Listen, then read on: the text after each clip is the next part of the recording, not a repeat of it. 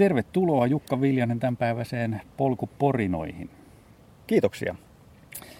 Hei, sulla on kyllä niin monipuolinen tausta kaiken kaikkiaan. Nyt kun mä oon taustattanut tätä haastattelua varten vähän sua, niin tota, tuntuu, että sä oot ollut, ollut mukana yhdessä kuin toisessakin tässä ja, ja tota, menneiden vuosien aikana. Niin tota, Mutta lähdetään pikkasen ensin tuosta tosta ihan tavallaan niin kuin juoksun kannalta tuosta taustasta liikkeelle. Että mä ymmärsin, että sulla oli jossain vaiheessa ihan tämmöinen niin vakituinen työkin, josta sä oot irtisanoutu jossain vaiheessa. Että onko Joo, näin on jotain? päässyt käymään. Tota, tota, eli mähän on niin kuin jonkun verran kouluttautunut itteeni tai kouluttanut itteeni tuolla kaupallisella puolella. Ja, ja sitten mä olin töissä niin kuin ihan voi sanoa, että skraga kaulassa niin tuonne 2002 vuoden loppuun asti, jolloin mä irtisanouduin iso, iso media-alan yritys. Ja sitä ennen mä olin tehnyt päätöksen, että, että tota, tota, tai vuonna 1999 mä sanoin meidän mökillä tai entisessä kesämökkipaikassa, mä sanoin mun puoliso Kirsille, että jonain päivänä mä menen juoksijalehteen duuniin. Ja tota, tota, kuinka ollakaan, niin mä löysin sieltä itseni vuonna 2004, että niin vaarallista se on asettaa tavoitteita. Ja jengi ihmettelee vieläkin, että miten hittoa toi Viljanen on tänne tullut. Että... ja sitten on sen verran aikaa. Joo. Kyllä, kyllä. Mites tota noin, niin minkälainen sun ensi kosketus sitten on ollut niin kuin ultrajuoksuun? Että, et, tota, sä oot varmaan juossut nuoruudessasi kyllä, mutta mitä sitten ultrajuoksu, niin millainen, millainen, mitä sä siitä kuulit? No joo, siis taustahan on se, että mä oon kouluaikoina juossut ää, niin kilpailu sadan metrin juoksussa ja hypännyt pituutta ja siis urheilu muutenkin paljon, mutta mähän pidin jo 800 metrin juoksijoita näissä kisoissa, niin mä pidin ultrajuoksijoina. Mä en sano, että mä en ikinä juokse noin pitkää matkaa. Eli, no joo. Ää, oikeastaan ultrajuoksuun mä tutustuin 90-luvulla, sitten kun alkoi niin olla näitä nettiyhteyksiä, niin tota, tota, niin mä aloin tutustua tähän jenkkiläiseen ultrajuoksukulttuuriin, joka oli jo siellä aika vahva. Ja sitä kautta se kiinnostus heräs. Ja sitten taas toisaalta mä en ikinä tuntenut, enkä ole ikinä tuntenut pienintäkään vetoa maratonin juoksemiseen. En pienintäkään. Siis mä tein aikoinaan päätöksen, että mä en juokse ikinä maratonia. Kun mä ajattelin, että ei pidä tehdä semmoisia asioita, mitä muut tekee, ihan vaan sen takia, mm. että muut tekee sitä vaan pitää tehdä semmoisia asioita, mistä itse tykkää. Toki mä arvostan maratonareita ja on seissyt aika monen maratonin niin kuin lähtöviivalla tai matkavarrella taputtamassa ihmisille. Että, että, mutta se ei ole niin kuin se mun juttu. Ja nyt mä unohdin sun kysymyksen. Mut, niin, se ensikosketus siihen ultrajuoksuun. Niin, no se tuli sieltä niin kuin Jenkki juttujen kautta, että mä tilasin tota Ultra Running-lehteä, joka on ehkä sullekin tuttu. Se oli vielä semmoinen mustavalkoinen aviisi. Ää, ja tota, tota, ää, ja joo, sitä kautta mä niinku tutustuin siihen ja sitten 90-luvulla, kun mulla alkoi ne harjoitusmäärät kasvaa jo ihan niinku tolkuttomiin määriin, niin sitten mä ajattelin, että jonain päivänä mä juoksen niinku ultraa. Että se voisi olla se mun juttu. Mutta tota, tota, enemmän siinä oli kuitenkin se niin kuin juoksemisen riemu ja ilo kuin se, että, että onko ne nyt ultri vai, vai mitä. Joo. Et. Oliko siinä vaiheessa, millainen se, se skene oli Suomessa siihen aikaan, 90-luvulla? Teitä ei monta ollut silloin varmaan. 80-luvulla, siis 80 kun katsoo, lukee vanhoja juoksijalehtiä, Joo. siis, joka on perustettu vuonna 1971, niin siellähän oli nämä kesäyön juoksuksi, vai miksi niitä sanottiin. Ja täällähän kävi siis tosi kovia nimiä, josta muuten yksi kuoli justiin. Tota, tota, tämä britti, joka kävi Suomessakin juokseen, ja nehän tikkasi ihan mielettömiä aikoja. Et, tota, tota, kyllä täällä oli siis nämä Monto, mitkä ne on, Montela-veljekset? Mitkä joo, Montela-veljekset. Joo, ja olihan täällä niin kuin hemmetin kovia siis ultrajuoksu, mutta ei, eihän siitä julkisuudessa kukaan puhunut, muu mm. kuin juoksijalehti. Et tuota, tuota, toisin kuin tänä päivänä, mikä on hemmetin hyvä, että niistä et, siis vähän väliä on jotain juttua jostain henkilöstä, jotka juoksee monta päivää tai monta kilometriä tai tuntia putkeen. Joo. Oliko se sitten, tota, kävikö se Jenkeissä sitten kisaamassa jossain vaiheessa vai? vai ei, ei. vai se oli oliko ihan sellaista, se, niinku, se- se oli ihan vaan puhtaasti niinku, sellaista innokasta seuraamista. Eli, eli, eli kaikki, mitä siitä, eli se oli vähän niin, että työhuoneen ovi kiinni ja punainen valo päälle ja sitten vaan katsoa, että mitä, mitä niinku Jenkeissä tapahtuu. Joo, Ja, ja, ja sitten tilas kaikkea himaan, osti kirjoja, jotka käsitteli ultrajuoksua tai ultrajuoksijoita tai siihen liittyviä juttuja. Et tota, et se oli. Mutta en mä huomannut, että silloin kukaan niinku Suomessa niinku oikein kirjoitti siitä. Mutta, tai sit mä vaan muistan sitä. joo. Sitten mitä mä löysin ainakin tuossa, tuossa täytyy tietysti penkoa vähän näitä tuloksia myöskin, niin tota, ensimmäinen merkintä, mitä mä löysin sulta, niin, niin tota 2005 Masusta, että siellä Joo. satanen, satanen mennyt. Oli, oliko se niinku sun eka sitten niinku varsinainen ultrakisa? Oli. Se oli jännä. Mä tein semmoisen ihmiskokeilun siellä. Koska silloin mä suhtauduin erittäin kielteisesti kaikkiin urheilujuomiin ja geeleihin ja tällaisia. Mä ajattelin, että mä vedän sen läpi niin kuin tämmöisillä niin kuin lihakeitoilla ja, ja ananaksilla ja ties millä. Et mä, mähän en saanut niin kuin, siis mun olisi pitänyt vetää niitä urheilujuomia, geelejä ja kaikkea muuta, syödä jäätelöä ja juoda kokista ja kaikkea muuta, mutta mä olin jotenkin ehdoton se asian suhteen. Joten mulle kävi se niin kuin, tietenkin hemmetin monelle muullekin on käynyt, että 80 kilsan kohdalla mulla oli energiat täysin loppu. Mä muistan vielä, että mulla oli, jalat oli kuin ratapölkyt. Siis ne ei taipunut ollenkaan. Mä juoksin siis ihan suori, ihan mulla olisi ollut puujalat, niin mä juoksin sen viimeisen 20 kilsaa. Ja aina kun mä tulin siihen huoltopisteelle, Mm. niin mä huusin Kirsille, että mulla oli kylmägeeliä semmoista, mitä suihkutettiin Ah. polviin. Polviin sattui niin hemmetisti. Niin Kirsi suihkutti niitä ja mä juoksin siinä, koska mä en uskaltanut pysähtyä. Mä en uskaltanut pysähtyä, tiesin, että, että mä en pääse enää niin kuin näillä jaloilla menee. Ja sitten niitä ylämäkiä ja alamäkiä, mitä siellä nyt on vähän, no sä tiedät, niin, Mm. niin tota, mä muistan, että se kipu oli hirvittävää. Ja sitten mä muistin, siellä oli jotakin tuttuja katsomassa, ne nauraa ihan hysteerisesti, kun mä vedin loppukirin niillä puujaloilla. Niin. ja sitten mä juoksin noilla Skyloneilla, Nikein Skyloneilla, jotka on suunniteltu niin kuin puolimaratonille. Ja jotka on kuulijoille tiedoksi, niin niitä ei enää ole valmisteta, mutta että ne oli mun mielestä silloin niin kuin maailman parhaat kengät. Ja ehkä just enemmän vetokengiksi ja, ja puolimaraton niin kuin kisakengiksi, niin, mutta ei ne nyt ollut ehkä ultri ihan, ihan parhaat. Et tota, tota. Mutta nämä on, nämä on semmoisia opintomatkoja. Niin kuin silloin mä tajusin, että tämä oli niin kuin äärettömän hyvä kokemus. Että tota, että niistä oppii aina ihan hitosti. Ja silloin mä ajattelin, että tämmöinen niin kuin tietty ehdottomuus, niin siitä, se pitää niin kuin karsia nyt, että, että kyllä niitä geilejä voi käyttää. Mistä se ravitsemuspuolen tämmöinen ehdottomuus oli tullut? En mä tiedä. En mä tiedä. Mä, oon- mä oon ehkä ollut aina sellainen tietty puupää vähän, että mulla on ollut tämmöisiä ehdottomia juttuja. Ne on nyt pikkusen vähentynyt kyllä nyt ehkä vanhemmilla päivillä, mutta Noudatitko jotain tiettyä ruokavalioa siihen aikaan? Vai, ää, vai no o, o, varmaan joo. O, oli siinä jotain sellaista, mutta mä en ole ollut mikään ihan fundamentalisti, paitsi mä olin silloin noiden geelien ja muiden suhteen. Mä ajattelin, että kyllä sitä nyt perkele mennään lihasopallakin eteenpäin. Ja. No ei menty. Tai mentiin puujaloilla. Mutta tota, se olikin hausko, hausko juttu. Ja tota, tota, mä ajattelin, että mä juoksen se vielä jonain päivänä. Se on, se on hirveän kiva kisa. Joo, se on hyvin järjestetty. Joo. Oh, ja siis siinä on mun mielestä semmoista niinku, siinä on hyvää hurttia huumoria siinä taustalla. Ja mä tein itse asiassa siitä, niistä kavereista aikoinaan juoksijalehteen jutunkin. Ja siinä oli tämä motto, että tosissaan, mutta ei vakavasti. Nimenomaan. Nimenomaan. Ja se on, olkoon hyvä meille kaikille tämmöinen ohje. Kyllä.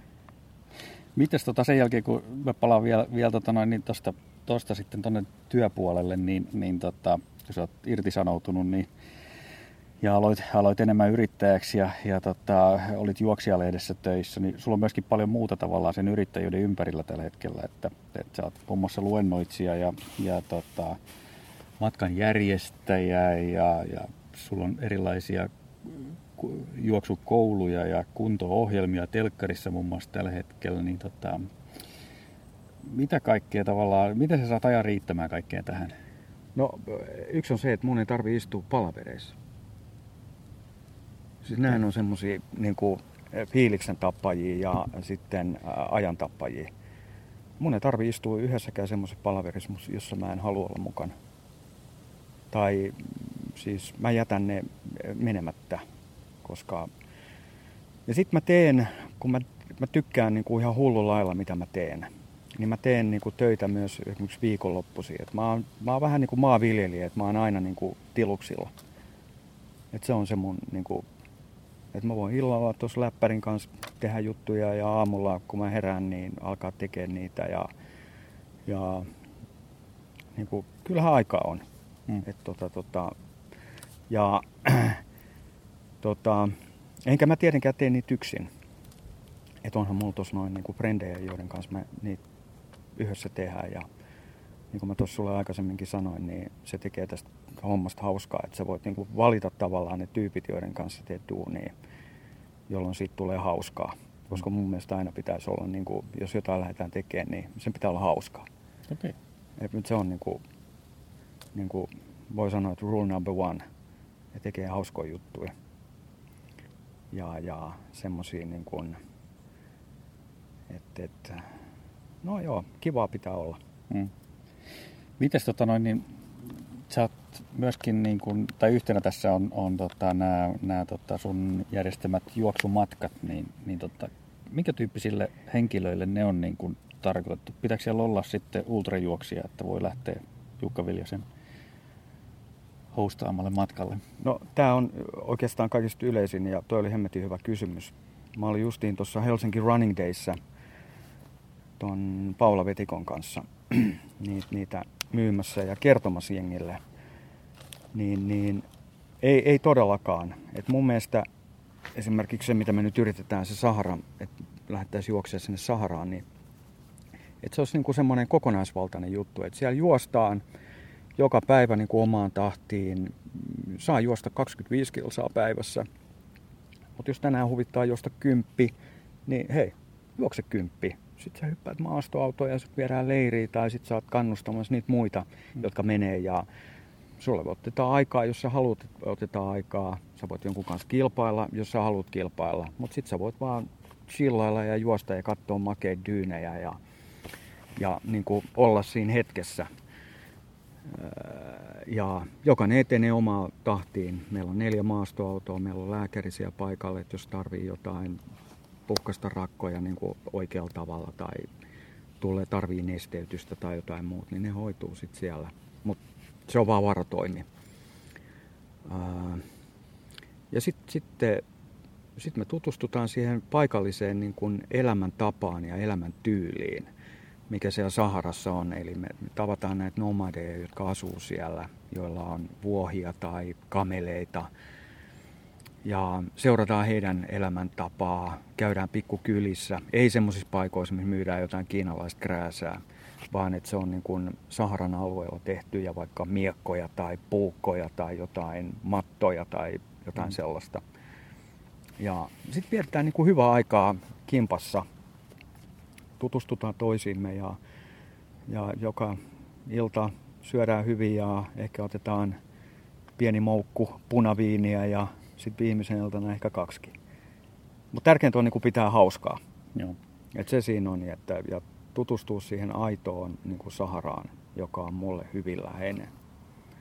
Tämä kuulostaa paljon enemmältä kuin, kuin ihan, ihan juoksumatka. Joo, semmoiseksi se on haluttu tehdä. Ja, mutta tietenkin mä huomaan sen, että että kun sitä niin kun, että kun siinä kerrotaan, että mä oon isäntänä, no sit jengi ajattelee, että no mä juoksen siellä ja sitten Viljanen juoksee niin helvetin lujaa, ettei me pysytä sen perässä. No kaikki, mikähän noista ei pidä paikkaansa, paitsi se, että mä oon isäntä.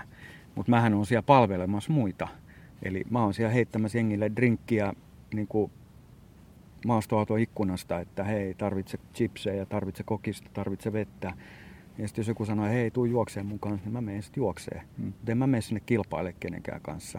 Vaan sama kuin me lähettäisiin lenkille, en mä lähdetä kilpailemaan mm. toistemme kanssa todennäköisesti, vaan juttelee mukavia ja tiedätkö, Kyllä. pitää kyllä. hauskaa. Joo, joo. Et, et, et, tota, tota, ja tämä on nyt se eh, niin kuin tavallaan se asia, jota vastaan mä tässä taistelen, että ei jengi ajattele, että ne joutuu vetää siellä niin kuin jossain polviin upottavassa hiekkadyynissä ja meikäläinen ruoskii selkää, että juoskaa. Ne on, nä, ne on nähnyt näitä, näitä tota Kalaharin tota, aavikokuvia. No ne, ja, joo, ja kyllä, kyllä. Sillä taustalla lähtee miettimään sitä. Joo, joo. Et ne, ihmisillä on vaan lähtenyt tuo mieli laukalle. Että, ja totuushan näissä niin kuin autiomaan tai muu ylityksissä on, että ei se matkatapa vaan vauhti. Nimenomaan. Joo. Ja sehän liittyy ultrajuoksuun myös niin kuin, ja kaikkeen siihen niin kuin hyvin voimakkaasti. Et, tota, tervetuloa vaan. Miten tota, sulla on myöskin näitä juoksukouluja, niin, niin tota, onko ne ihan niin kuin ympäri vuoden pyöriviä vai, vai tota, millaisella, millaisella niin kuin syklillä sä niitä teet? Onko niitä paljon? No, mä oon toistaiseksi tehnyt vaan niin kuin yhdelle yritykselle. Eli meillä oli Alma Medialle tämmöinen Alma Media Trail Running Club.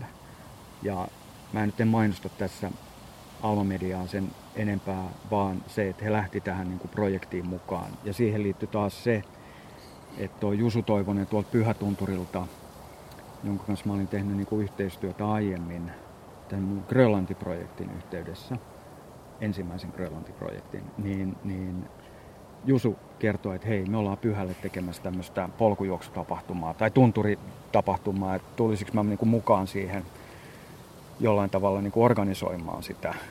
Niin, niin mä sanoin, että mä voin toimia semmoisena sparraajana. Hmm mutta en, en mä välttämättä niin kuin, ö, pysty siihen niin kuin, niin kuin sillä tavalla sitoutumaan, kun organisaattorin pitää siihen sitoutua. Siihen löytyy sitten parempia tyyppejä. Mutta Jusun kanssa kun keskusteltiin, niin, niin sitten syntyi idea siitä, että lähdetään kouluttaa jonkun yrityksen henkilöstöä tai heidän asiakkaitaan tähän pyhän tunturijuoksutapahtumaan. Ja, ja sit asiat vaan yksi asia johti toiseen ja kolmanteen ja Alma Media kiinnostui siitä. Varmaan sen takia, kun mun hyvä kaveri Rauno Heinonen on, oli siellä duunissa ja Raunohan oli juoksemassa justiin ton 134 kilsaa tuolla Pallaksella. Pallaksella että tota, tota, siellä oli niin otollinen maaperä ja se, se koulu oli silleen, että se lähti helmikuun, ei niin, helmi-maaliskuussa meillä oli eka tapaaminen ja sitten tähtäin oli asetettu aina siihen elokuun toisen viikonloppuun siellä pyhällä. Ja tätä mä tein neljä vuotta. Ja nyt mä teen yhden pankin kanssa niin tämmöistä juoksu- ja hyvinvointikoulutusta. Se neljä vuotta oli niin kuin just sopiva määrä, koska siihen oli hyvä löytää uusi vetäjä, koska se oli halu, siinä, piti olla niin kuin pystyä kehittämään sitä toimintaa. Hmm. Ja, ja mä en ollut oikea henkilö tekemään sitä, tai ne tarvii oikeastaan siihen isomman organisaationkin kehittää. Ja sitten tuli tämä pankkikuvio tähän, ja sitä kautta tuli tämä TV-ohjelma Duunikunto, missä mä nyt on ollut mukana. Niin se on pyörinyt toukokuusta. Joo, me aloitettiin kuvaukset maaliskuussa, ja se on ollut ihan mieletön projekti. Aivan mieletön projekti. Et tota, niin kuin huikeat ihmiset jälleen kerran ja, ja et taas näkee, että millaisia voimavaroja ihmisissä on. Että ne et ei, ei aluksi uskota, että mä pystyn tekemään jotain, mutta sitten sit jengi vaan pystyy tekemään ja se on ihan huikeaa nähdä niin kuin kehittymistä. Se on mulle suurin palkinto. Se on palkitsevaa varmasti. Joo, se, se niin kuin, joo, ja että pystyy auttaa jotain toista ihmistä, niin se on mun mielestä niin kuin parasta, mitä voi tehdä oikeasti. Hmm. Tota, tota. Ja se projekti loppuu nyt tuohon Siponkorpi Trailiin, eli 39. ja en mä sitten tiedä jatkosta. Katsotaan. Joo. Että tota, mutta kyllä mua niin kun kiinnostaa tämä tämmöinen valmentaminen on ehkä vähän semmoinen, mä en ehkä ihan niin kuin semmoinen perinteinen valmentaja. Mä oon ehkä enemmän sellainen niin kuin sparraaja tyyppinen Ja, ja siis kyllähän mä pystyn juoksuohjelmiin niin kuin antaa ihmisille. Mä käytän noin, jos nyt saa mainostaa, niin juoksijalehteen niin kuin siinä apuna, jossa mä oon tietenkin edelleen mukana siinä yhteisössä, mutta, mutta en mä ole semmoinen perinteinen niin kuin, tiedätkö, sekuntikello ja mm. laktaatti niin. Niin kuin, äh, valmentaja. Mm. Että, et, tota, tota, siis kyllähän me käydään juoksutekniikkaa ja kaikkea se, mitä mä tiedän niin kuin juoksemisesta, niin mä jaan. Ja myös ne virheet, mitä mä oon aikoinaan tehnyt, ja niitähän on ihan helvetisti, niin, tota, tota, niin jaan niitäkin tietoja ihmisille. Mutta myös on se, että tehdään töitä tuo pään sisällä. Koska meillä on aikamoiset niin mentaaliblokit. Eikä se tarkoita pelkästään juoksemista, vaan yleensäkin, että mihin meillä on mahdollista. Niin, Ihmisillä niin. on vahvoja uskomuksia just siitä, että, että, että mitä pystyy tekemään ja, ja mitä ei pysty tekemään. Joo, se on tota, yksi semmoinen jenkkiläinen psykologi, en tiedä miten tämä nimi nyt lausutaan, mutta B-U-C-H-A-R-D-T muistaakseni on ne, miten tämä sukunimi menee, niin mutta hän puhuu siitä, niin kun, että on, me eletään niin kun, joko tämmöistä niin kun häkkielämää, mukavaa elämää tai rikasta elämää.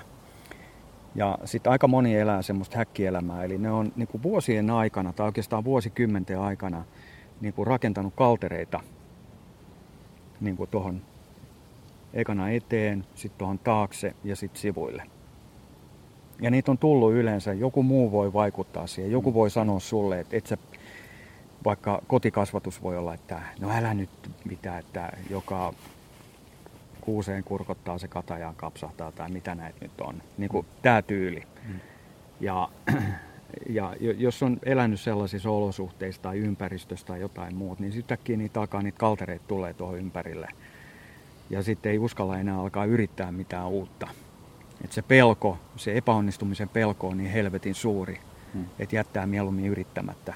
Niin eipähän tapahdu ainakaan mitään vahinkoa. Ja sitten niin kuin mun tehtävä on taas esimerkiksi näille duunikuntolaisille tai mitä mä käyn vetään näitä erilaisia koulutuksia, niin kertoo, että asia on just päinvastoin.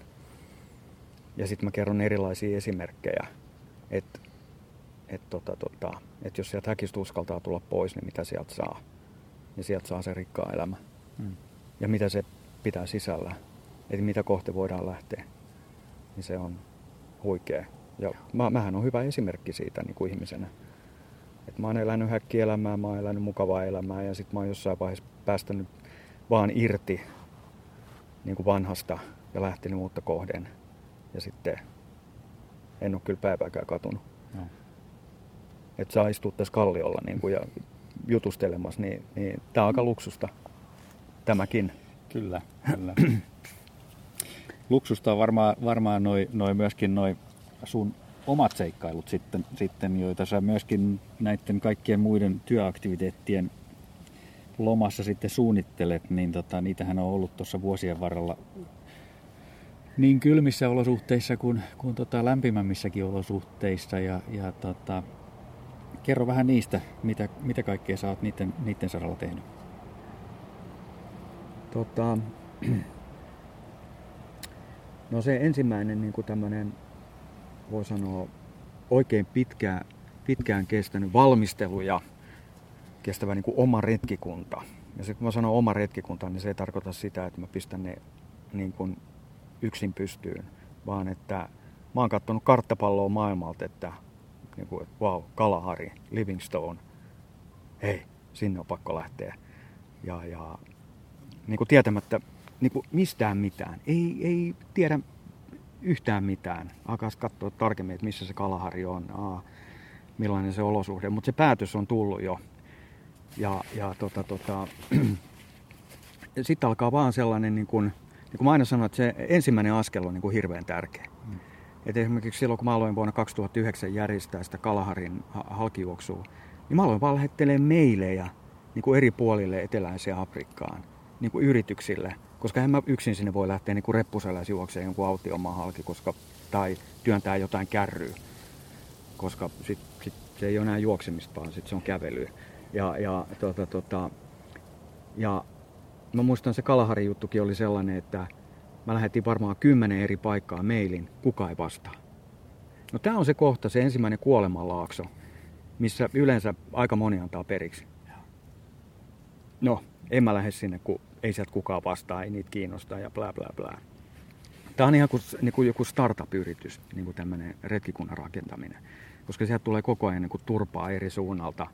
Sä kävelet niin kuin labyrintissä ja sitten sä huomaat taas, doing, nyt sä niin kuin käveli johonkin seinään. Sitten sä yrität löytää takaisin, mistä lähit. Ja sitten sä lähdet vaan katsoa uutta reittiä.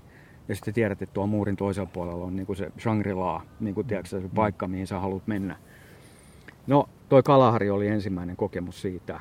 Mutta mä en vaan antanut periksi ja sitten erilaisten yhteensattumien kautta niin mä löysin sieltä Botswanasta yhden firman, tota, tota, joka oli kiinnostunut. No ei mitään, Jumala, mä lensin ekana Etelä-Afrikkaan ja sitten ajelin siellä monta tuhatta kilometriä ympäri ämpäri ja päädyin pieneen kaupunkiin Botswanassa, jossa mä tapasin tämmöisen nahkahoususen etelä-afrikkalaisen äijä, jolla oli tämmöinen firma siellä, Penduka Safaris. Ja, ja, ja mä muistan, kun me katsottiin jotain ikivanhaa Shellin karttaa, sitten sanoin, että joo, toi reitti veisi Kalahari halki, että siinä menee semmoinen kuin Kalahari Highway.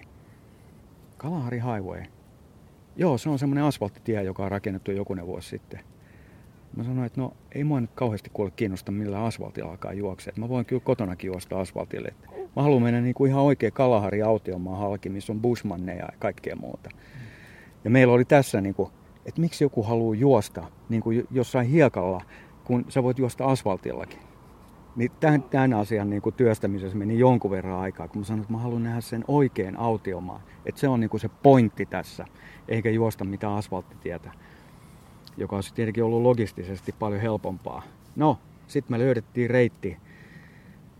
Me sovittiin reitistä ja, ja no, sitten elokuussa 2010 niin Siinä oli tämä Greg Maud, johon mä olin Etelämantereella tutustunut, ja sitten mun puoliso Kirsi, niin mä lähdettiin vetää tuhat kilometriä.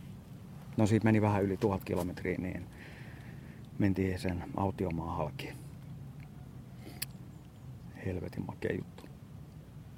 Silloin mä niin oli ihan, silloin pääsin, niin kuin, että tämä on nyt se, mitä mä haluan tehdä. Se on jättänyt lähtemättömän vaikutuksen. Ihan, ihan mielettömän. Ja jälleen kerran, niin, niin Äh, nyt mä oon aina sanonut, että mulla on niinku veljeä ja no enimmäkseen nyt kun mä oon niillä alueilla operoin, niin mulla on aina enemmän veljiä. Mulla on yksi oikea veli, mutta mulla on nyt kalahariveljiä niin kuin eteläisessä Afrikassa aika monta ja niitä on, alkaa olla Saharassa ja Grönlannissa, niitä alkaa olla, niin kuin suku on kasvanut tässä nyt.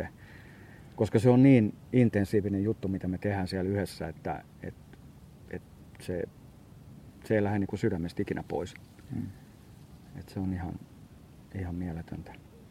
Että. Mä otan kiinni tuosta, kun sä puhuit sitä, että ei asfalttia, mutta, mutta tota noin hiekassa, niin, niin tota, mikä sua vetää tavallaan niihin ääriolosuhteisiin? Miksi et sä, miksi et sä juokset niin kuin, niin kuin normaalit ihmiset täällä kadulla ja poluilla? Että miksi sun pitää lähteä hiekkaan tai lumeen juokseen? No sanoppa se, että tota, ää, mun Saharan tukitiimin pomo Patrik Säilä, joka on, no en mä nyt Patrikia lähde sen enempää kuvaamaan, mutta tota, niin, niin kutsu mua, että mä oon, mä oon aikamoinen romantikko. Ja, ja siinä on varmaan niin kuin, niin kuin osatotuus. Et kun mä oon pikkupojasta asti lukenut noita Jack Londonin kirjoja ja ää, suomalaisten näiden Krister Bootit, jotka mm, hiihtii Grönlannin halki tai oli Etelämantereella tai Alaskassa tai joka paikassa, niin tämä tietty autenttisuus kiinnostaa mua. Eli kun mennään jonnekin, niin mennään niin kuin sinne, minne, niin kuin, mennään sinne niin kuin sen alueen niin kuin ytimeen tai sydämeen. Ja, ja musta on kiva, että, että me ollaan semmoisilla alueilla, että missä ei ole ketään muita ihmisiä. Että se on vaan meidän niin kuin jengi, joka on siellä. Hmm. Niin tota, tota, se, se on varmaan se hiljaisuus ja rauhallisuus. Ja sä et tiedä niin kuin muusta elämänmennosta niin kuin yhtään mitään, koska ei me, ei me voida niin kuin surfpailla netissä, että mitäs Hesarin nettisivulla tänään on, koska se maksaa niin kuin kymppiton. Niin kuin, et, et, e- ei siellä niin kuin meilejäkään lueta, että joku blogipostaus ehkä tehdään ja sekin kirjoitetaan nopeasti paperille etukäteen, sitten otetaan satelliittiyhteys, sitten kauhean naputus kirjoitusvirheineen ja sitten maailmalle ja satelliitti pois, koska se on hiton kallista. Mm.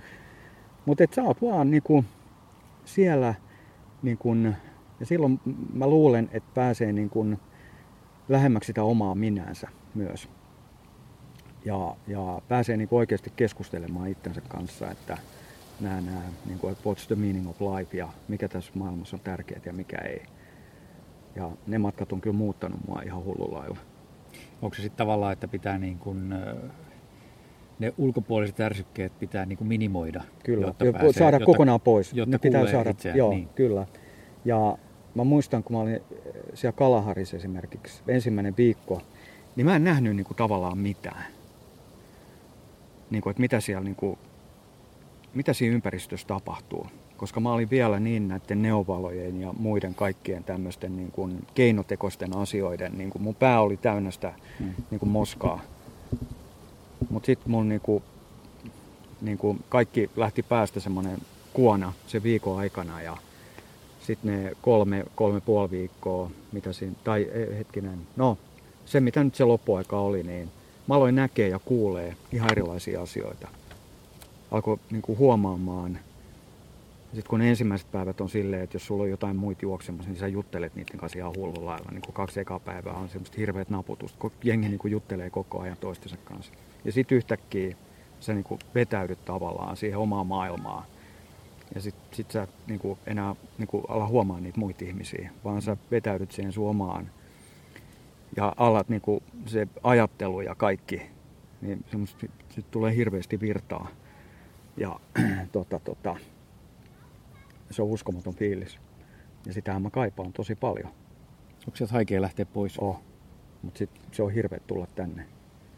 Siis käydä jossain isossa omenassa, niin se on yhtä helvettiä. No en mä se käy kyllä ikinä, mutta, mutta näin niin kuin, ja kuulla sitä valitusta ja mussutusta ja kaikkea, kun täällä on asiat niin huonosti. Ja, ja sitten kun näkee, Siis tämmöinen koskettava hetki tuli esimerkiksi, niin kuin, että voi sanoa, että köyhä antaa vähästäänkin. Me kerättiin rahaa näille tota, gebardeille. Tai tämmöiselle, yksi englantilainen tohtorisnainen perusti sinne Kalaharin alueelle tämmöisen, tämmöisen tota, eläinhoitolan, siis kymmeniä hehtaareita olevan kun tilanne on se, että kiinalaiset ostaa sieltä Kalahari-alueelta paljon maa-aluetta. Mm. Ja kun ihmiset syö enemmän ja enemmän lihaa, niin sinne tuodaan nautakarjaa. Ja, ja no, ne kebardit on siellä, ne haistaa, että Aa, täällä on nyt niinku ruokaorgiat ja käy, menee niiden kimppuun ja maanomistaja tampuu niitä. Sitten niiltä jää orpoja pentuja. Niin tämä Rebekka jos hyvät sekä käy, löytää ne tai hänen tiiminsä löytää ne ja tuo sinne Gaboroneen, eli Botswanan pääkaupunkiin, jonka lähettyvillä tämä, tämä tota, sanctuary on. Ja tota, tota, tämän meidän matkan tavoite oli kertoa ihmisille tästä tilanteesta ja kerätä rahaa tämmöisille koirille, jotka me ostetaan näille maatiloille. Eli ne on sellaisia hemmeti isoja paimenkoiria, joita gebardit pelkää. Okay. Niin me kerättiin rahaa sille, että, että Rebekka voi ostaa niitä koiria ja antaa niille tiloille. Eli tässä ei ollut vastakkainasettelu maatilat vastaan tämä Rebekka, vaan ne alkoi tekemään yhteistyötä. Ja mä tapasin näitä maanomistajia sen matkan aikana ja ne piti tätä niin kuin erittäin hyvänä juttuna, koska ei nekään niitä halua ampua. Mutta niiden tehtävänä on kuitenkin suojella sitä karjaa. En mä puolustele sitä millään tavalla, mutta, mutta, mutta näin ne nyt näkee se asian. Ja tota, tota, no, sitten siellä alueen radioissa ja jossain oli ollut juttu, että täällä on tämmöinen ihmeellinen ryhmä juoksee. Ja tota, tota, mä muistan kerran semmoinen vanha Ritsa Toyota ajo siihen meidän viereen ja sieltä nousi semmoinen vanha kubbe. Ja silloin oli kolme lanttia tossa. Ja näin, että se on todella köyhä mies. kysyi, että ootteko te ne ihmiset, jotka kerää näille rahoja. Sitten mä sanoin, että joo. Ja sitten se antoi mulle ne, tota, ne kolme kolikkoa. Ja tämä on vieläkin hirveän semmoinen niin emotionaalinen juttu, että Wow. en mä sano, että menee perille. Siis kolme pientä kolikkoa, ruostunutta kolikkoa, ne oli varmaan kyllä ihan oikeat rahaa, mutta kyllä ne meni sitten Rebekalle perille. Mutta se oli huikea hetki. Joo. Ja mä muistan se, että mulla niinku, mä, olin, mä olin todella liikuttunut siinä ja sitten mä ajattelin, että nyt me tehdään oikeita asioita. Et tota, ja, ja, et tämmöisiäkin juttuja sieltä sitten saa. Mm. Mm.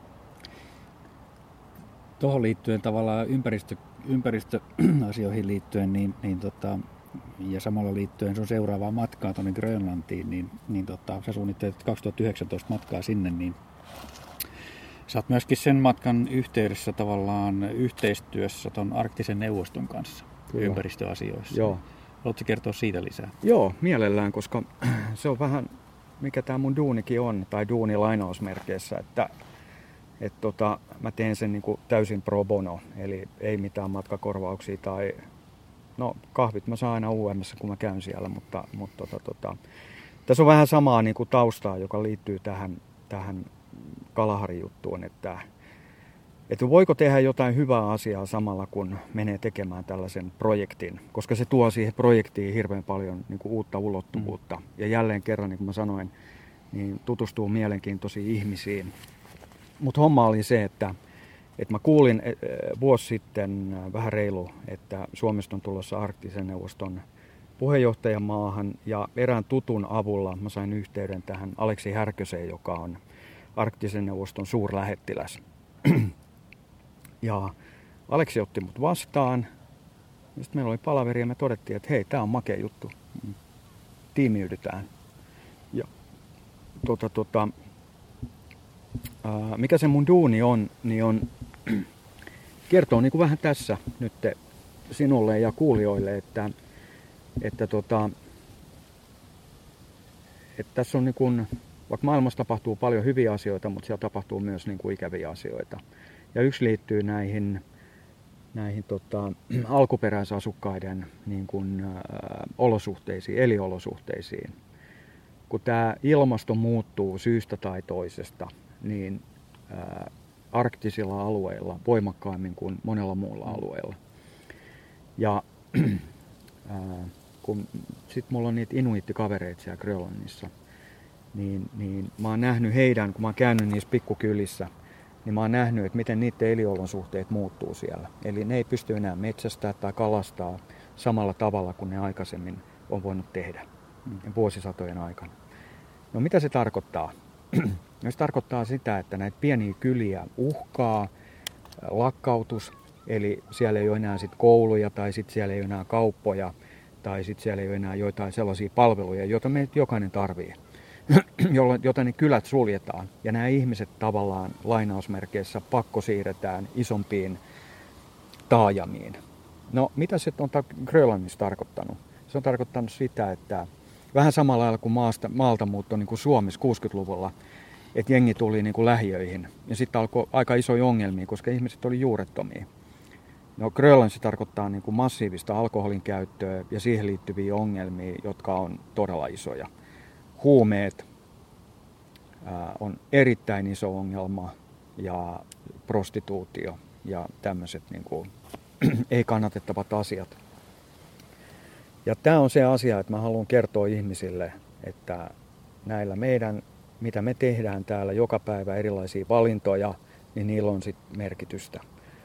Niin kuin muun muassa sitten siihen, että ää, näihin että millä tavalla tämä ilmasto muuttuu. Ja sitten toinen on se, että me halutaan nostaa tällä projektilla myös näiden alkuperäisasukkaiden niin kuin tätä, puhutaan perinnetietoa, tämmöinen traditional knowledge. Eli tämän projektin yhteydessä niin mä, tämä mun tiimihän on täysin riippuvainen näiden inuittien tietotaidosta jäätiköllä. Hmm. Tämä Larsi Salu, jotka lähtee mun mukaan, ja sitten siinä on tämä suomalainen Antti Siltala, joka on mun hyvä frendi ja lähtee niin kuin siihen tukitiimin jäseneksi, niin niin tota, tota, mm, meillä on tietenkin omaa osaamista, mutta ei läheskään niin paljon sitä osaamista sieltä jäätiköltä kuin heillä on.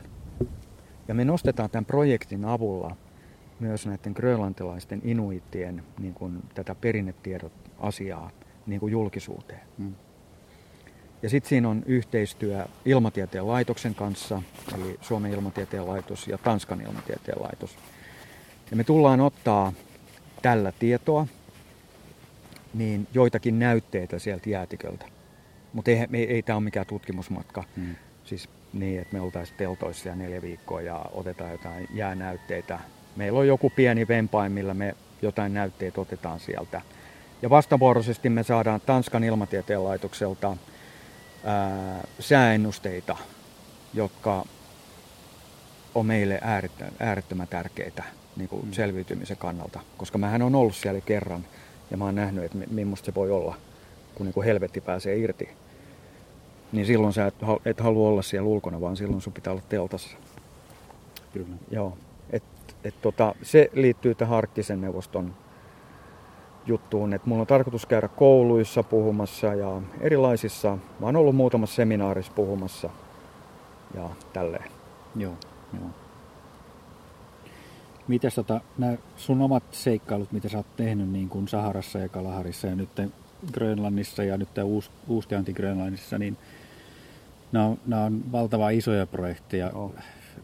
Ei pelkästään niin kuin tässä, miten paljon kalenteriaikaa niihin menee, mutta myöskin niin kuin ihan euro, euromääräisesti. Niin, niin tota, onks, miten, miten niin kuin suhtaudutaan suhun tällä hetkellä, niin, niin tota, kun sä käyt firmoissa hakemassa sponsori kuvioita tai neuvottelemassa sponsorikuvioista?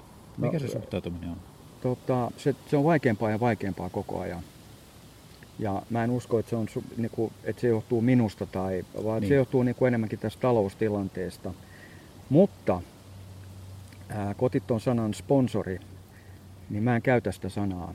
En ole pari vuoteen käyttänyt, koska porukka niin kuin kavahtaa sitä. Hmm kun jokaisella on tietynlainen mielikuva, että mitä sponsorointi tarkoittaa. Se ei ole välttämättä niin vastavuoroista kuin se pitäisi olla. Eli se on vähän niin kuin, että lappu tuohon kylkeen tai jotain tällaista ja sitten sä saat niin kuin rahaa ja sit kun, et, et, Tämä on niin kuin enemmän, tänä päivänä se on enemmän niin kuin liiketoimintajuttu, että, että esimerkiksi miten mä oon nyt yhden kumppanin kanssa, mulla ei niitä montaa ole tällä hetkellä, ihan pari, pari hassua, mutta niin, niin me ollaan tehty vuosikalenteri ja mietitään, että mitä me tehdään tuon vuosineljänneksen aikana yhteen, yhdessä. Et mulla on nyt esimerkiksi sellainen ää, suomalainen ää, lääkkeitä valmistava yritys, niin mä olin puhumassa esimerkiksi apteekkareille Turussa jokin, jokin aika sitten ja kertomassa, en niinkään puhumassa niistä tuotteista, vaan, vaan se on enemmänkin, että en mä ole silleen, että no tämä pilleri tekee sitten niin näin hyvää ja noin hyvä. Et se, ei, se ei ole ton kaltaista, mm.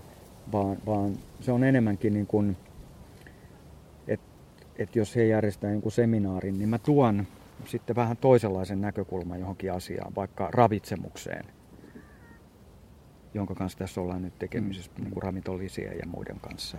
Et, tota, tota, et se, on, se on hyvin vastavuoroista ja pitää olla todella isot korvat niin kuin kuunnella niitä tarpeita, ottaa asioista selvää, olla mahdollisimman luova ja miettiä koko ajan, että miten minä voin olla heille hyödyksi. Eikä niin, että miten ne voi olla mulle hyödyksi. Koska se, se peli on hävitty siinä kohtaa. Mm. Miten sä valitset sun, sun tota, noin yhteistyökumppanit? No nyt mä oon tosi tarkka niiden kanssa, että kenen kanssa mä alan tekee. Koska tämä liittyy niin kuin tähän erilaiseen niin kuin arvomaailman muutokseen, mitä on käynyt läpi tässä pari vuoden, vuosikymmenen kanssa. Että, et tota, mä oon mieluumminkin itse yhteydessä yrityksiin, joiden tuotteita tai palveluita mä itse käytän. Hmm. Koska se ei voi olla niin kuin päälle liimattua. Koska se ei ole uskottavaa. Hmm.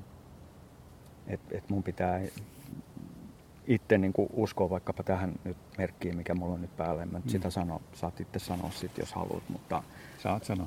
No Patagonia on yksi, siis, jonka kanssa mä teen erittäin mielellään. Ja, Ensinnäkin se, että, että jälleen kerran, että kenen kanssa tehdään yhteistyötä, firmaomistajat Miika ja Reetta, jotka on paljon tuolla käynyt polkijuoksukisoissa, niin ne on ihan huipputyyppejä. Suomalaisia yrittäjiä, joita mä arvostan niin kuin ihmisinä erittäin korkealle. ja niiden kanssa on niin kuin kiva tehdä duunia. Ja sitten toisekseen niin he edustaa hyviä tuotteita. Eli Patagonia on sellainen, mä oon aikoinaan lukenut sen kirjan, tämän Ivon Shurnadin. Mä ostin sen ensipainoksen, tämä Let My People Go Surfing. Mä tiedän, onko lukenut sitä? En ole lukenut. Se on loistava kirja. Se on, mä lainaisin sulle, jos mä tietäisin, missä se kirja on, mutta, mutta ähm, se on, se on mahtava kirja. Niin kuin, et siitä, että miten tämä yrityksen perustaja ja omistaja suhtautuu bisnikseen, että niin kuin liiketoiminnan avulla voidaan edistää hyviä asioita. Ja sitten, että hän, heillä on semmoinen missio, että he, he tietää, että he aiheuttaa ympäristölle haittaa valmistamalla uusia tuotteita, mutta he tekee sitä niin vähän kuin mahdollista. Eli he on ollut niin kuin kehityksen kärjessä kehittämässä ää, sellaisia tuotteita, joista valuu mahdollisimman vähän niin kuin haitallisia aineita, mikromuoveja ja muita tuonne meriin, ää, kehittänyt luomupuuvillan käyttöä ja kaikkea tällaista. Ja sitten, eli, eli tämän yrityksen filosofia kiehtoo mua aika paljon ja sen takia mä oon niin kuin, niin kuin tosi onnessa, että mä voin tehdä niin kuin Suomen maahatojen kanssa yhteistyötä. Toinen on varmaan se, että noilla sun extreme-reissuilla niin ei voi ottaa ihan minkälaisia varusteita Ei, tahansa mukaan, ei. että niihin pitää niin kyllä olla sataprosenttinen luotto. Kyllä, sä oot, sä oot tasan oikeassa. Et, niin kuin mä oon sanonut aina, että, että vain paras kelpaa. Ja sitten toisekseen, niin mulla on esimerkiksi nyt, kun näistä brändeistä puhutaan, niin, niin mä jatkan yhteistyötä tämmöisen Panasonic Toughbookin kanssa. No, se on kallis tietokone, mutta mulla on ollut se tietokone kahdeksan vuotta. Mm. Kuinka moni tietokone kestää kahdeksan vuotta niissä olosuhteissa, missä mä oon käynyt? Ja still running, niin kuin äsken kun me nähtiin tuossa parkkiksella, niin Joo. se oli mulla käytössä edelleen. Niin, niin, eli osta harvoin, osta vähän, mutta osta kerralla kunnollista kamaa. Koska mun mielestä tämä maailma vaan hukkuu paskaa. Mm. Se on vaan niin. Niin sä oot nähnyt aika paljon varmasti noilla sun, sun reissuilla ympäri maailmaa just ääriolosuhteissa, niin, niin miten se luonto on muuttunut? Kyllä, se on muuttunut ja sitten kun mulla on kavereita, jotka on käynyt myös, joiden kanssa mä oon niin tosi paljon tekemisissä, jotka käy Pohjoisnavalla, ne on käynyt siellä, nyt mä olin siellä 2007 vuonna, niin, niin ne on käynyt sen jälkeen. Ei kukaan hiihdä tänä päivänä enää Pohjoisnavalle. Mm. Se oli 2014 on ollut viimeinen kerta, kun kaksi jäbää hiihti sinne. Ja se saattaa jäädä viimeiseksi, koska se jäätilanne on vaan niin huono, että, että sitä ei enää sit voi kutsua hiihtämiseksi. Ja se, se muutos on tapahtunut 2010 niin kuin jälkeen. Mm. Sitten mä tunnen tämän venäläisen kaverin, joka operoi esimerkiksi sitä Pohjoisnavan ää, jääleiriä, joka avataan sinne joka huhtikuu. Niin tota, mä tapasin hänet ihan tässä pari kuukautta sitten. Nyt tänä vuonna oli tilanne hyvä, että se leiri pystyttiin perustamaan sinne siihen jäälle niin kuin huhtikuuksi, mutta ne joutui sulkea sen kyllä aikaisemmin, kun, ei kun avaamaan myöhemmin kuin normaalisti. Mutta esimerkiksi kahtena edellisenä vuotena, niin ne on joutunut muuttaa sitä leiripaikkaa, koska se jää on lähtenyt murtua siellä. Oho. Et tota, niin kuin, tosi, tosi ikävää ja mehän tähän ollaan syypäitä. Mm. Että ei tässä voi ketään muuta niin kuin syyttää. Ihmiset vaan katsoo peiliin. Sieltä se löytyy. Jokainen voi tehdä omia valintoja. Joo, joo, just näin. Eikä se tarkoita, että tässä pitää jokaisen lähteä nyt niin kuin pelastaa maailmaa, vaan että me tehdään joka päivä niin kuin hitosti erilaisia valintoja. Että mitä me ostetaan, vai, ost, vai kandeeko ostaa nyt mitään. Et, ja mikä, minkä takia me ostetaan. Onko nyt niin, että vaan niin kuin on semmoinen, että pitää päästä shoppailemaan ja niin kuin, puuttuuko elämästä jotain sellaista olennaista, että sitä turruttaa. Vähän kovempi tuuli. Huomaat, että luonto on vihainen. Luonto on vihainen, kyllä. Siinä- Nature is speaking. kyllä. Niin, tuota, Mikrofonitkin lentää kohta. Joo, joo. Tää sun karpohiukset tossa noin, niin lepattaa nyt. Joo, niin, niin, niin. Mut kyllä, et kyllä näistä asioista mulle tullut niin tää ympäristö ja nää, niin, niin, niin, ja haluaa sitä suojella.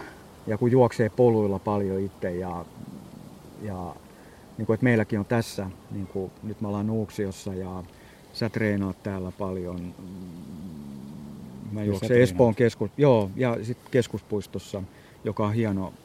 Mutta sitä koko ajan on semmoisia paineita, sitä niin kuin koko ajan halutaan nakertaa näitä mm. alueita niin kuin mm. sieltä pikkusen ja tuolta pikkusen. Ja se on hirveä uhka niin kuin koko ajan. Tää, kun Kyllä. meidän pitää saada vaan koko ajan lisää, lisää, lisää, lisää kaikkea. Ja ei, ei, ei, tää, tää ei vaan kestä tää. Kyllä. Hei, siirrytään vielä tota, noin, niin, noista sun seikkailusta, niin, niin tota, tullaan niihin hetken päästä takaisin, mutta ää, yksi mikä mua kiinnostaa, mistä mä olisin halunnut jutella vielä, niin, niin tota, on tuosta kirjoittamisesta. Mm. Sä tunnut olevan aika intohimoinen kirjoittaja ja, ja tota, sulla on ensinnäkin pari kirjaa, mitä sä oot kirjoittanut, mutta sitten toiseksi, niin, niin tota, sä oot pitänyt yli kahdeksan vuotta blogia. Joo. Ja mitä mä selasin sitä, sitä mäkin olen lukenut sitä paljon ja, ja tota noin, niin pisti silmään tuossa tota, joku aika sitten, niin oli se 2600 blogipostausta kaiken kaikkiaan. Sä kirjoitat käytännössä niin kuin joka päivä. Joskus siihen. kaksikin. Joskus kaksikin. Niin tota, no, tavallaan se, mikä, mikä sua kiehtoo siinä kirjoittamisessa? Ei pelkästään blogissa, mutta, mutta tota, kirjoissa. No se kirjahommahan lähti silleen, että Juha Hietanen, Ylen aamu-TVn toimittaja, se oli yksi juoksijalehden tilaisuus, mihin me oltiin Juha kutsuttu.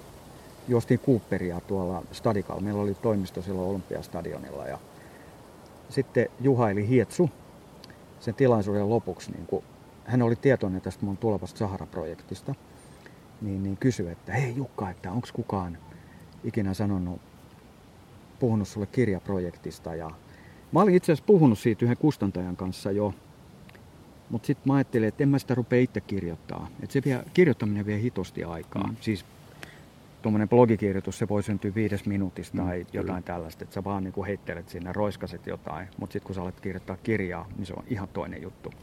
No sitten mä ajattelin, että he, hetkinen, Juha Hietanen ehdottaa mulle tämmöistä niin tunnettu toivi, toimittaja. Sitten mä sanoin heti, että jes, jos oot kiinnostunut, niin aletaan tekemään. Ja me tehtiin sitä puolitoista vuotta ainakin sitä kirjaa. Niin kuin istuttiin tälleen niin kuin nyt Kalliolla. Mm ja juotiin kahvia ja juteltiin mm. todella paljon. Ja eli hän kirjoitti sen. Mulla ei mitään osuutta siihen kirjaan muuten kuin, että mä oon kertonut ne tarinat ja antanut niitä valokuvia käyttöön. Et se on niinku Hietsun taidonnäytö, koska musta se on tosi hyvin kirjoitettu kirja. Mutta se, se on siis, menee Hietsun piikkiin. No sitten tämä toinen kirja, tämä Asennetta peliin kirja, niin sen mä tein tämän Arno Seiron kanssa, joka on Hesarin free-toimittaja niin urheilupuolella. Ja Arno on tutustunut tavallaan myös juoksijalehden kautta aikoinaan ja, ja niin kuin ystävystynyt hänen kanssaan. Niin, niin se on niin kuin semmoinen motivaatiokirja enemmänkin. Semmoinen hyvin helppolukuinen ja niin kuin rautalankaversio.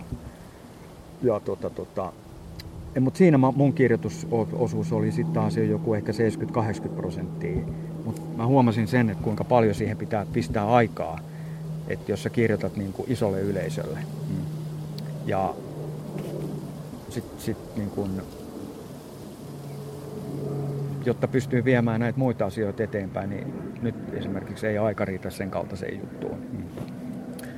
Tota, tota, mutta mähän aikoinaan kirjoitin myös juoksijalehteen niin kuin 2007-2010 välisenä aikana. Niin mäkin, mä oon silloin kirjoittanut sinne aika paljon. Mutta sitten taas kun alkoi tulee, siinä vaiheessa kun alkoi tulee näitä retkikuntakuvioita, niin sitten sit me vaan sovittiin, että mä en jatka enää kirjoittamista, vaan mä teen muita juttuja sinne. Kyllä. Onko nämä tavallaan toteuttanut niitä, niitä ajatuksia tai unelmia, mitä sulla on ollut siitä kirjoittamisesta? Että onko ne vastannut, vastannut niitä, mitä sulla oli aikaisemmin ennen kirjoittamista? No ei mulla ollut, kun mä, mä otin enemmänkin ne semmoisena seikkailuina.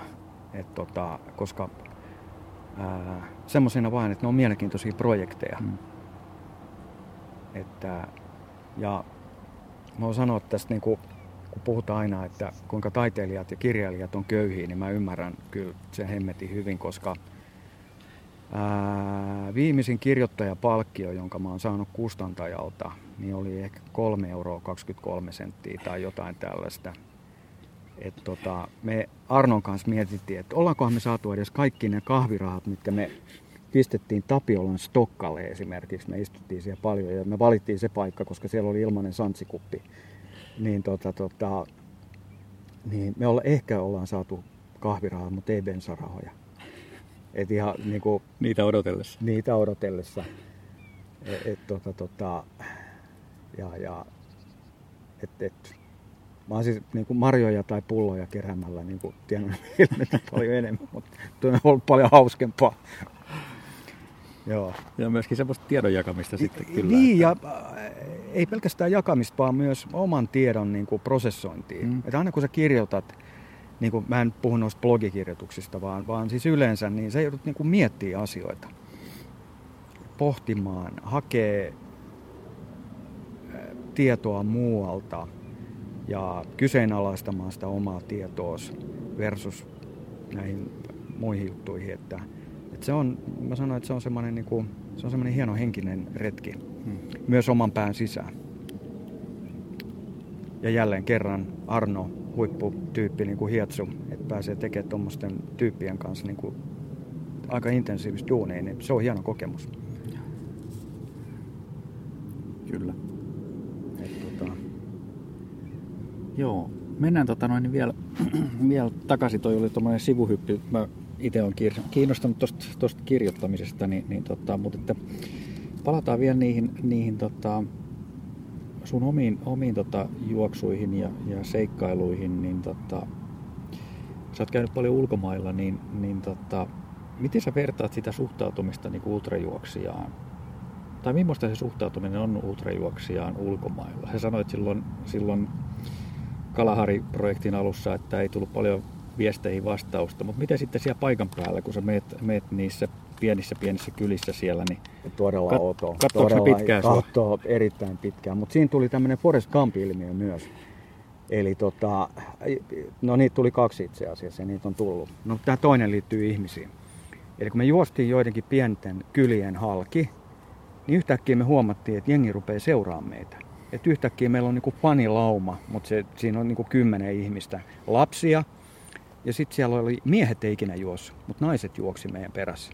Okay. Ja mä en ota tätä nyt minä vetovoimatekijänä, niin kuin, että et, et, et me oltiin Gregin kanssa niin charmikkaita, että naiset lähti juokseen meidän perään. Et, et, et, et, ei ollut se, vaan ihmiset oli iloisia ja onnellisia, että tota, että me tultiin siitä, kun ne ottaa niin kuin ilo irti pienistäkin asioista. No sitten jos muutama länkkäri menee juokseen siitä ohi, niin ne lähtee ihan onnessaan juokseen ja sitä me juteltiin ja heitettiin ylävitosia ja kaikkea tällaisia ää, siinä. Ja tota, tota, no sitten toinen Forest Gump-ilmiö liittyy siihen, että et kyllä mulla on ollut niinku tuhansia ja tuhansia seuraajia, mutta ne on ollut kärpäsiä. Siis mä sanoin, että, että esimerkiksi silloin kun mä juoksin Sahara halki, niin, niin kun ei, ei, ei niin kuin suihkuun päässyt niin kuin about kuukauteen.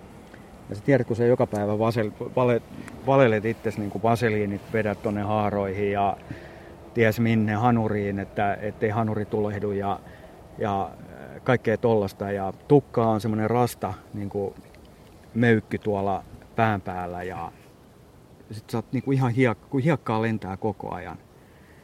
Niin tota, no kärpäsethän innostuu tuommoisesta niin juoksevasta paskakasasta niin kuin ja, ja sitten sit mua ei päästetty enää autoon.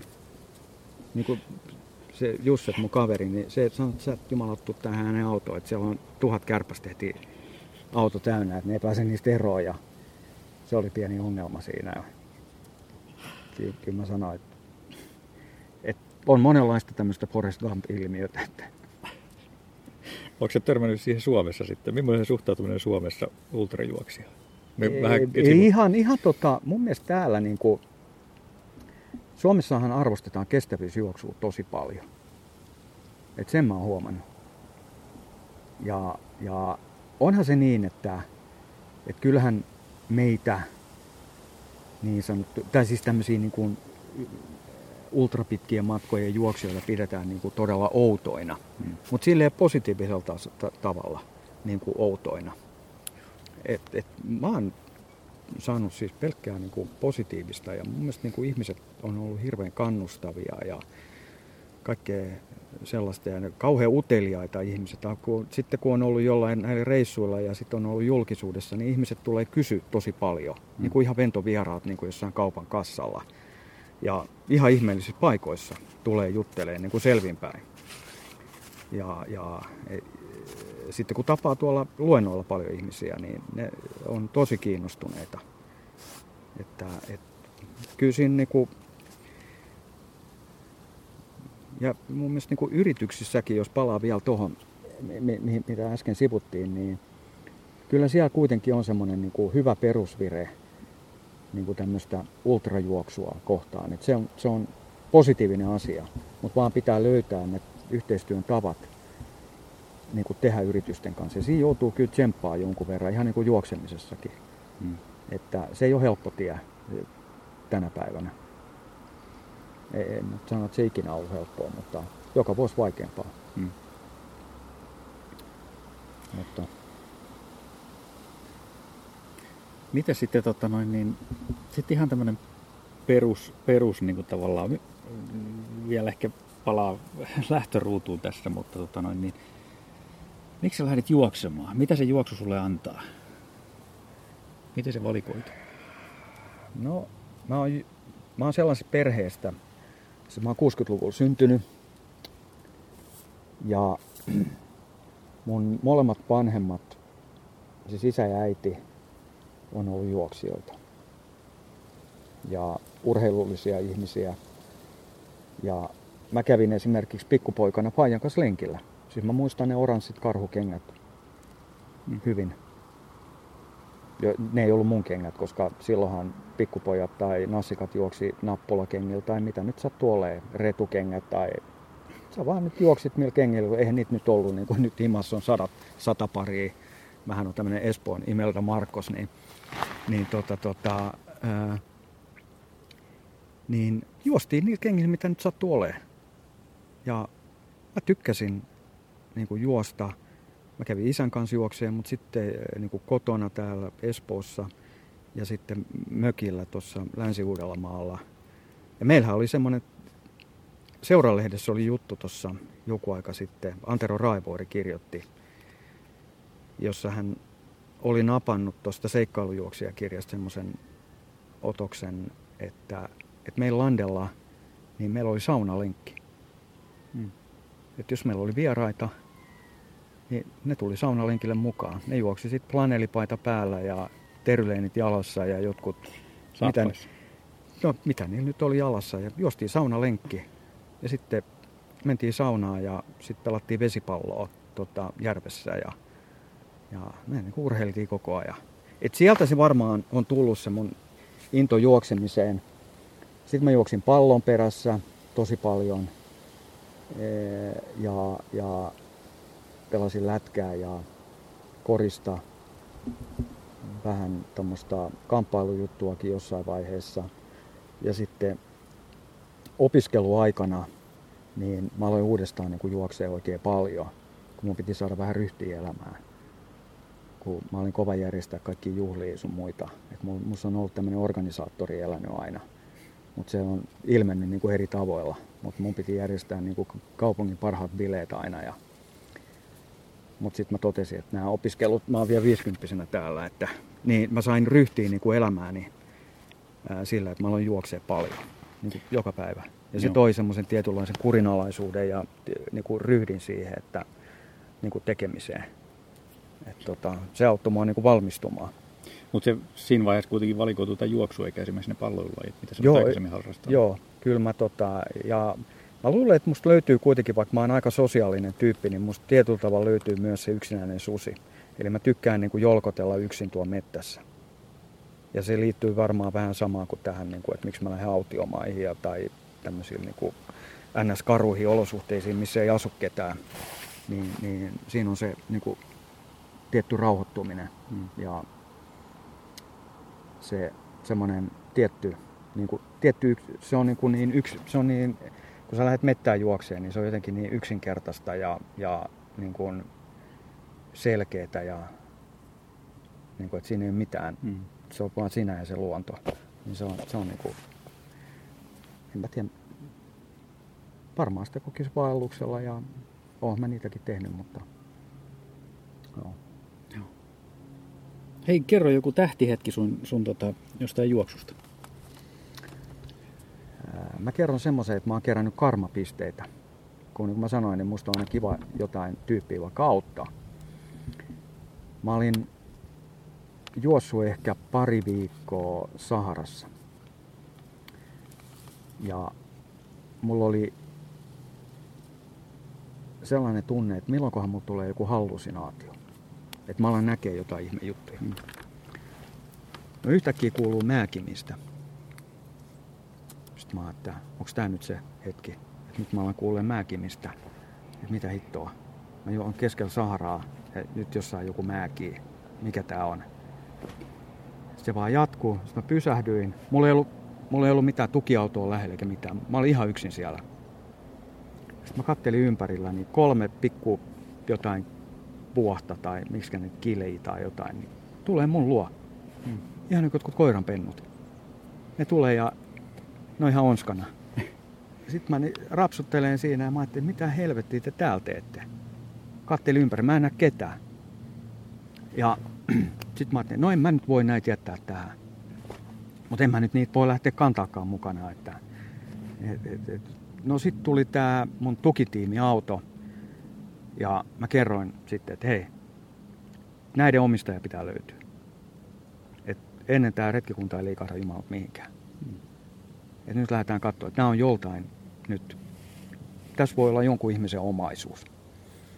No, ne löysi semmoisen vanha papparaisen ja sillä oli vanha koira jostain jonkun kilometrin päästä, kun ne kierteli siellä, siihen tuli useampikin meidän tukitiimiauto ja, ja ne löysi sen papparaisen, ne ajo tota, ne niihin, siihen mun paikalle, missä mä olin niiden kanssa ja se oli aivan onnessa se mies, kun se löysi ne.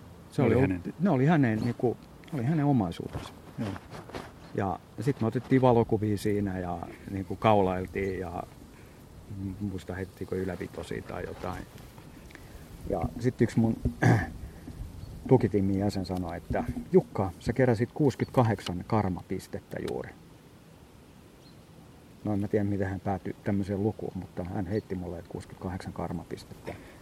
Niin musta se oli, niinku, se oli hieno hetki.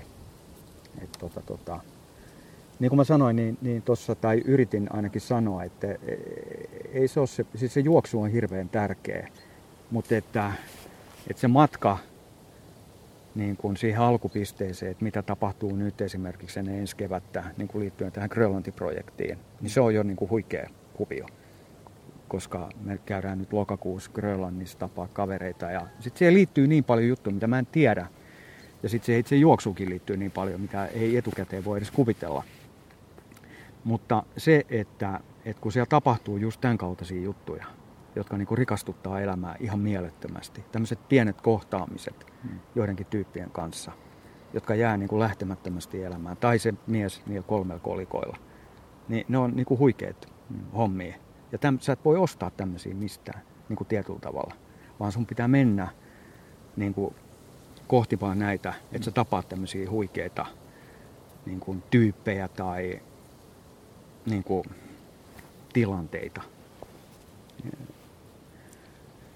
Niin, niitä on kiva sitten joskus pohdiskella. Joo.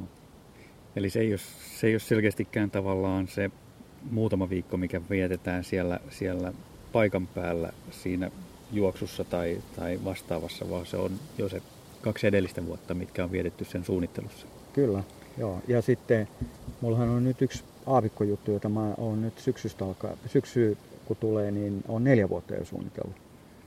Mä oon yhdellä alueella käynyt viisi kertaa. Mä en nyt kerro sitä, mikä se on, mutta ja mä oon sitä yhdessä ulkoministeriön ja tämän kohdealueen suurlähettilän kanssa, josta on tullut mun hemmetin hyvä kaveri. Siis meistä on tullut todella hyvät kaverit. Ja hän on sanonut mulle, että Jukka, kukaan ei usko, mihin kaikkiin juttuihin me ollaan törmätty ja mitä me ollaan koettu tämän neljän vuoden aikana. Hän oli just kesälomalla Suomessa, tämä suurlähettiläs. Ja sitten kun mä mietin sitä, että se saattaa nyt toteutua joulukuussa, se on ainoa aikaikkuna, joka sopii mulle. Tai sitten vuoden kuluttua niin jouluviiva, sanotaan nyt helmikuun.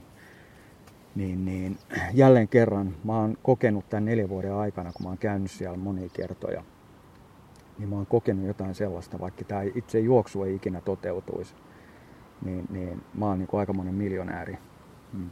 sen suhteen, että mä oon saanut sieltä hyviä ystäviä ja sitten tämän suurlähettilään, että meistä on tullut tosi läheisiä kavereita. Niin tota, niin niillä on mulle iso merkitys. Mutta on se tietenkin hirveän kiva mennä sitten juokseen ja tehdä se homma.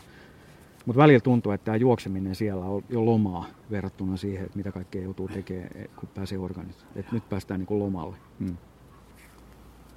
Et, et välillä se tuntuu vähän siltäkin. Mutta nämä on niin valtavia nämä sun projektit, että, että nämä, nämä niin kuin vaatii ihan, ihan huikean taustatyön ja, ja, ja tekemisen ja, ja tavallaan tietoa pitää saada siitä kohdemaasta niin paljon, että ylipäätään niin kuin turvallisuusasioista jo ja luvista ja muista, että, että ne on valtavia projekteja. Joo, tämä edellä mainittu projekti on just, niin kuin mulla on kaksi kertaa ollut jo lupa käsissä, mutta se on viety molemmin kerroin pois, eikä ole kerrottu mikä se syy on. Mutta että mä oon ajatellut, että hei, asiat ei mene aina niin kuin haluat, ja tämä elämä pyöri mun navan ympärillä, vaan me ei vaan anneta periksi. Kyllä se sieltä tulee. Ja näissä on niin kuin suuri osa näistä e- ennakkotöistä niin, niin liittyy siis tämän rahoituksen järjestämiseen. Ja mä en ole ikinä vielä onnistunut kerään niin paljon rahaa, että, että nämä kulut olisi niin kuin katettu, vaan sitten ne, sit ne on, niin kuin syödään tonnikalaa ja spagettia, niin, niin kyllä se sitten siitä lähtee. Ja, ja toinen, mikä on tämä turvallisuus ja riskien hallinta, niin se on iso juttu. Mm. Eli siihen, siihen pitää käyttää niin kuin ihan mielettömästi aikaa. Et sanotaan, että Saharas meillä oli me 12 vai 14 sotilasta turvaamassa, sillä oli nyt ainakin 400-500 kilometriä enemmänkin.